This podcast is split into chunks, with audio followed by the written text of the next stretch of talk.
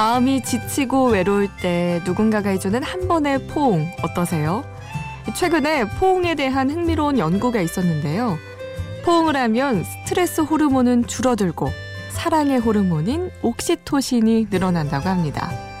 게다가 신체가 젊어져서 체중 감소에도 도움이 된다고 하는데요. 포옹이 기분을 좋게 하는 건 알고 있었지만 이렇게 건강에 유익한지 몰랐습니다. 제가 오늘 한 시간 여러분을 따뜻하게 안아드리겠습니다. 심야 라디오 DJ를 부탁해. 오늘 DJ를 부탁받은 저는 MBC 아나운서 김민영입니다.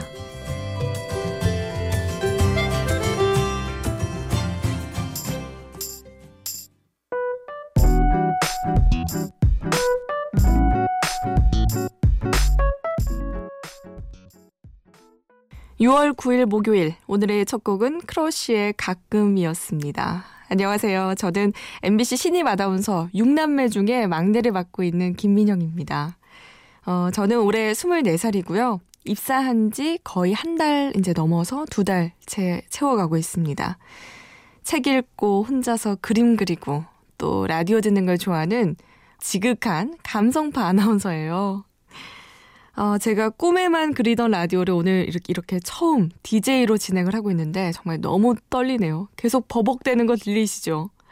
어, 특히 이 새벽 라디오. 아, 라디오를 진행하는 모습을 항상 머릿속으로 이렇게 그려와 왔는데, 아, 제가 이렇게 진행하고 있다는 사실에 놀랍고 이런 기회에 감사하고 있습니다. 어, 저는, 음, 성숙한 외모? 를 가졌다는 얘기를 듣는데요. 다들 실제 나이를 듣고 깜짝 놀라세요. 제가 대학교 때는 대학교 1학년 때 대학교 4학년이냐, 그리고 대학교 3학년 때는 회사 다니니? 이런 말을 들을 정도예요. 어느 정도인지 가늠이 가시나요? 아, 그런데 제 내면은 아직 해맑은 24살이거든요. 친구랑 만나면 막 깔깔대면서 웃고 부모님 앞에서는 어리광 부리고 또 허술한 구석도 정말 많습니다. 앞으로 이제 방송하면서 저의 허술함이 행여나 그대로 드러나서 들키진 않을까 걱정이 되지만요. 또 그게 제 진짜 모습이니까 그냥 있는 그대로 여러분께 다가가고 싶어요. 어, 네. 그래서 오늘 어떤 이야기를 하면 좋을지 정말 많이 고민했거든요. 어, 제 삶의 핵심 키워드를 잡아서 여러분과 함께 공감할 수 있는 이야기를 풀어나가면 어떨까 해요. 오늘 이 시간을 여러분이랑 저랑 정말 편안하게 노는 시간으로 만들어 보면 어떨까요? 즐겁게 얘기하다가 이렇게 놀다가 가겠습니다. 어, 그럼 노래 한 곡 듣고 이야기 시작해 볼까요? god가 부릅니다. 촛불 하나.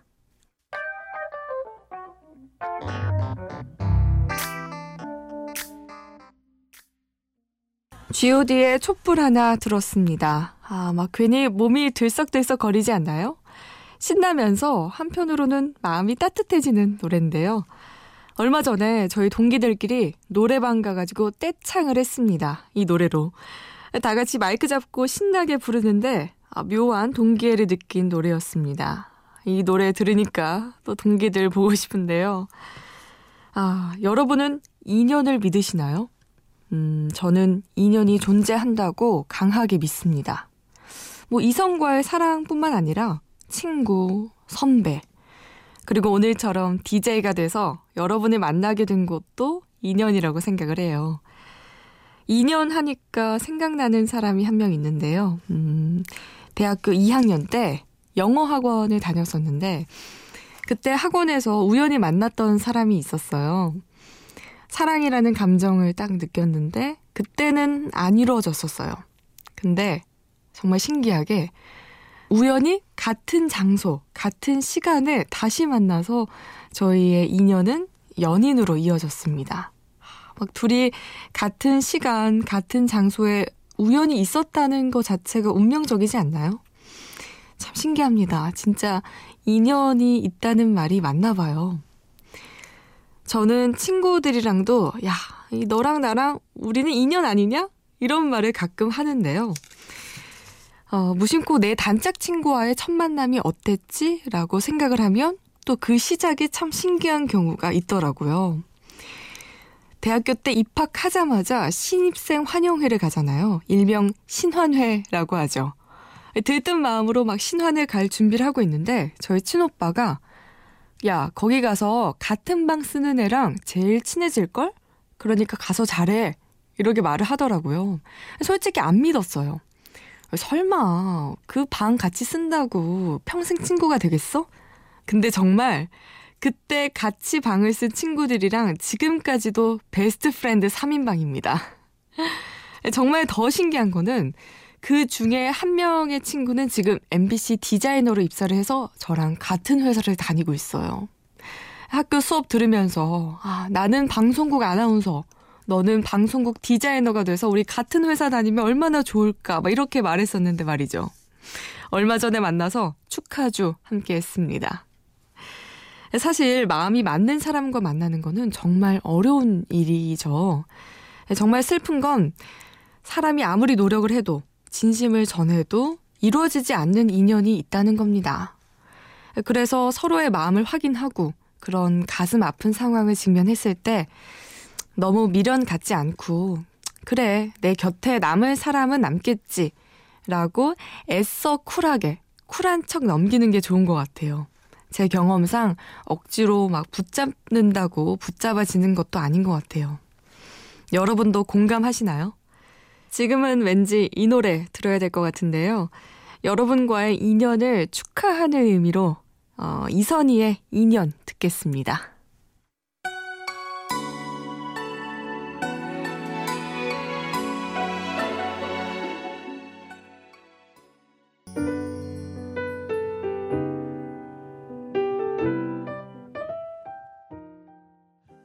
이선희의 인연, 윤종신의 지친 하루 들으셨습니다. 아, 이두 분 다 목소리가 너무 좋지 않나요? 아, 네. 제가 이번 MBC 아나운서가 되고 MBC 라디오로 두 번째 인사드리고 있는데요. 어, 제가 라디오를 통해서 이 목소리만으로 어떻게 여러분께 비춰질지 또 잘하고 있는지 되게 걱정도 되고 아, 이렇게 막 떨고 있는 게 느껴지시나요? 이렇게 설렌다는 감정이 맞겠는데요. 어, 근데 지금 손에 막 땀이 정말 많이 났습니다. 어떠세요? 제 목소리 어떠신가요? 되게 잠이 오는 목소리인가요? 자장가 같은? 네, 끝까지 저와 함께 해주실 거죠? 아, 네. 어릴 때부터 저는 목소리가 중저음이어서 되게 큰 콤플렉스였어요. 막 여자라면은 목소리가 가냘프고 어, 높은 톤이어야 된다? 뭐 이런 생각 때문에 억지로 높은 소리를 내보기도 하고 막 귀엽게 막 예쁘게 말하려고 했는데 근데 이제 시간이 지나면서 뭐 굳이 그럴 필요 없겠다. 내 있는 그대로가 좋다. 이런 생각이 들었어요. 그래서 그런 생각을 딱 하게 된 이후로 어, 중점의 제가 가진 목소리를 좋게 듣기 좋게 가꾸려고 했었죠. 물론 그걸 알아차리기까지 정말 많은 시간이 걸렸지만요. 어, 저는 처음부터 아나운서를 꿈꾼 건 아닙니다. 음, 미술 공부를 어릴 적부터 해와서 디자이너, 뭐 영화 감독, 미술 계열 커리어 우먼 이런 걸 꿈꿨는데요. 어느 날 문득 그 9시 뉴스 앵커 모습을 딱 보고 아, 내가 저거 하면은 정말 잘할 수 있겠다. 이런 근거 없는 확신이 들었어요. 근자감이라고 하죠. 저는 학창 시절 때너 아, 그림 잘 그린다. 뭐 민영이는 그림을 잘해. 이런 그림 잘 그린다라는 칭찬만 들었는데요. 근데 이제 한 살 한 살 먹으면서 나는 내가 미술이라는 것과 평생을 함께 할 것인가 이런 의심, 걱정, 고민이 들면서 아, 나는 다른 것도 잘할 수 있는데 왜 그림 잘 그린다라는 칭찬밖에 못 들을까? 내가 진짜 잘할 수 있, 있 는게 있을 텐데 이런 생각이 들었어요. 그래서 아나운서 준비, 언론고시를 시작하게 됩니다. 어, 저는 학업이랑 병행하면서 아나운서 공채 시험을 꾸준히 봐왔는데요. 음, 저도 많이 떨어졌어요. 근데 이제 이렇게 떨어지다가 MBC에 입사를 하게 됩니다. 사람들이 물어봐요. 꿈을 다 이뤘으니까 정말 좋겠다고. 어, 원하던, 원하던 일을 하게 돼서 정말 좋은데요. 근데 또 참 신기하게 시간이 지나면서 또 다른 꿈이 생겼습니다. 제 다음 목표는 한결같은 사람이 되는 거예요. 처음과 끝이 같은 사람. 초지일관의 자세라고 해야 될까요? 근데 그게 정말 어렵다고 해요. 환경이 변하면 사람도 변한다고. 그래도 저는 늘 겸손한 자세로 하나하나 차근차근 배워가려고 합니다. 너무 진지해졌죠? 상큼한 노래 듣고 분위기 좀 바꿔볼게요. 장나라의 사랑하기 좋은 날.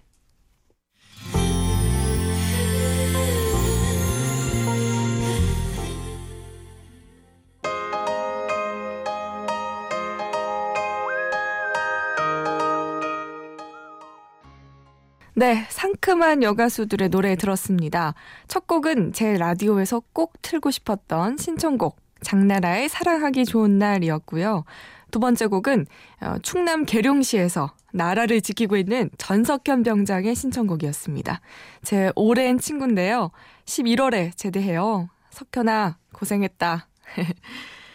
어, 제가 이 노래를 신청한 이유는요. 제가 장나라 씨 광팬이었거든요. 초등학교 3학년 때 부모님께서 이렇게 분홍색 카세트를 사주셨는데요. 밤마다 장나라 카세트를 넣고 들으면서 막 흥얼거리면서 들었던 기억이 있어요. 그런데요, 이 노래를 제가 매일 너무 크게 틀어놓으니까 한 번은 어머니께서 민영아, 지겹지도 않니? 엄마는 특히 너무 힘들다. 이러시더라고요. 그때 알았어요, 제가. 아, 내가 좋아하는 곡이 생기면 외울 때까지 반복해서 듣는 그런 습관? 행동? 그래서 보통 이 노래 제목은 까먹어도 가사는 다 알고 있습니다. 하도 흥얼거리고 계속 반복해서 들으니까. 근데 뭐 열심히 듣고 따라했지만 노래를 잘 부르지는 않습니다. 이렇게 초등학교 시절 얘기를 하니까 제 학창 시절이 생각이 나는데요. 저는 고등학생 때, 음, 선생님 말씀 잘 듣는 그냥 조용한 학생이었습니다. 뭐 그렇게 공부를 잘하진 않았지만 늘 앞자리에 앉고 예습 복습 열심히 철저히 하고 야자도 안 빼먹고 선생님께서 시키는 거는 되게 묵묵히 잘하는 학생. 그러다가 제가 고등학교 2학년 때 작은 방황을 합니다. 조용했던 학생이 노는 맛을 알아버린 거죠. 안경 빼고 렌즈 끼기 시작했고요. 막 치마는 짧아지고 막 어떻게 하면 예뻐 보일까. 특히 남학생한테 관심을 갖기 시작했어요. 고3 오빠들이 축구하고 땀 흘리면서 막 물을 마시던 모습이 어찌나 멋있던지. 점심시간 때마다 운동, 운동장에 나가서 오빠들 막 운동하는 거 보고 친구들이랑. 그게 낙이었어요. 고등학교 다닐 때. 그러다가 제가, 음, 좋아하는 오빠가 생겼었는데, 왜 고3 언니들이 무섭잖아요. 그런데도 고3 교실이 가득한 5층으로 탁 올라가가지고 그 오빠 뭐 하고 있나 창문 너머로 막 쳐다보고 막 그랬네요. 어, 가끔 이런 생각도 해요. 제가 마냥 조용한 모범생으로 3년을 지냈다면은 어땠을까? 어, 이런 생각을 하는데 그래도 그때 그 시절 그 마음이 저한테는 지금 정말 많이 소중한 것 같아요. 그리고 어쩌면 또 그때 제가 있었기 때문에 지금의 제가 있는 게 아닐까 뭐 이렇게 생각을 해보기도 하고요. 재밌잖아요. 왜 하루하루 설레고 소중한 시간들 보내는 거. 그래서 지금도 이렇게 소중한 시간들을 즐길 줄 아는 사람이 된 거 아닐까요? 그래서 다음 곡은 이 노래 선곡해봤어요. 빅뱅의 하루하루. 그리고 이어서 가장 보통의 존재까지 함께 들을게요.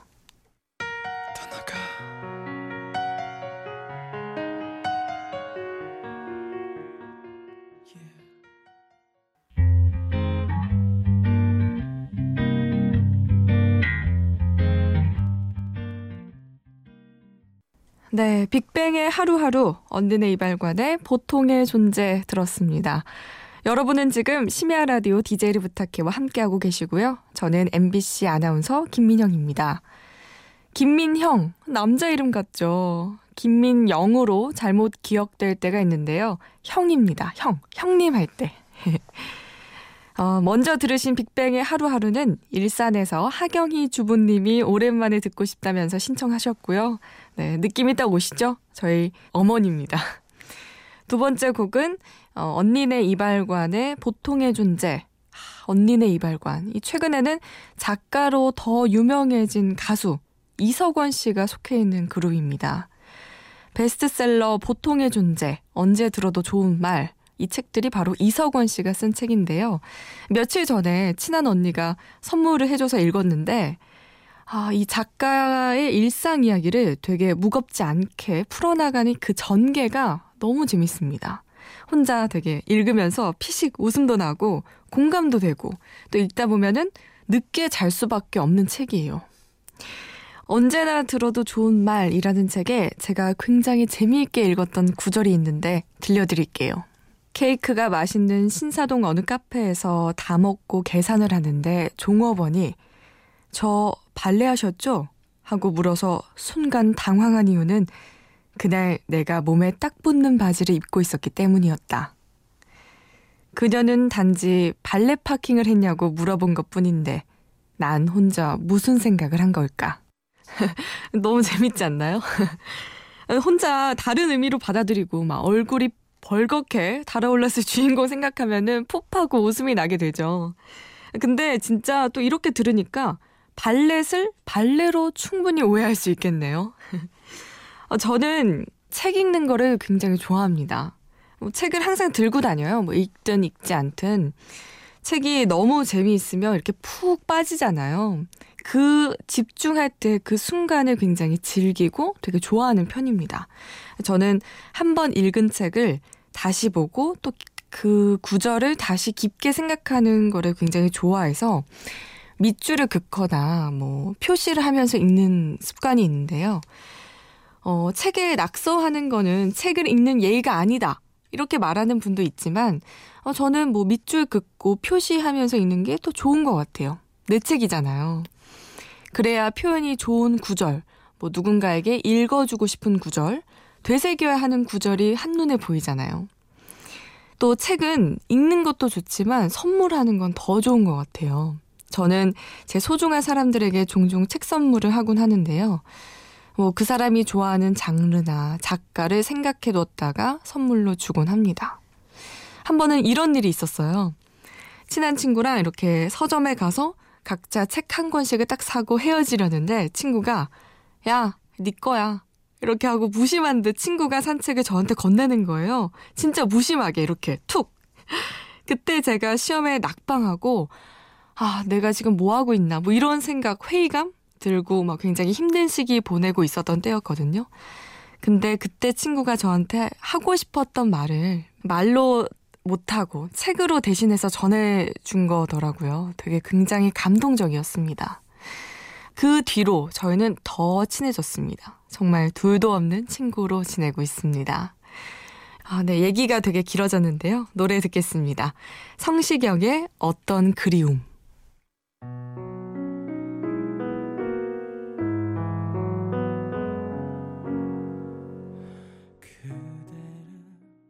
네, 수원에서 김민재님의 신청곡 성시경의 어떤 그리움 들었습니다. 이 노래 신청하신 분은 제 친오빠입니다. 오늘 저희 가족이 이 라디오에 다 등장하는 것 같은데요. 친오빠는 저랑 이 외모는 닮았는데 성격은 진짜 저와 반대로 굉장히 개구장입니다. 개구쟁이죠. 이런 게 있잖아요. 왜 정말 항상 같이 붙어 다니면서 막 애정 표현도 하는 자주 하는 남매가 있지만 되게 반대로 시크하면서 서로에게 되게 틱틱거리면서 불친절한데 뒤에서 챙겨주는 남매. 이런 스타일. 저희는 완벽한 후자입니다. 보고 싶네요, 갑자기. 네, 오늘 한 시간 동안 여러분과 함께 했는데 어떠셨나요? 아, 이 신입 아나운서가 하는 첫 방송. 떨리고 버벅대는 방송 끝까지 함께 해주셔서 고맙습니다. 오늘 해보니까 아, 이 라디오 정말 매력적이에요. 여러분께 라디오로 많이 찾아뵙고 싶은데 기대해 주시고요. 응원해 주세요.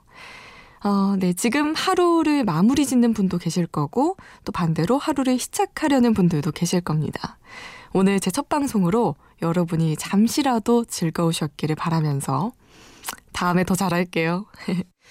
네, 오늘의 마지막 곡은 새벽에 들으면 좋은 노래, 클래직카이의 어, 젠틀레인 들려드릴게요. 심야 라디오 DJ를 부탁해. 오늘의 DJ 아나운서 김민영이었습니다. Sit down, please. I'd like to ask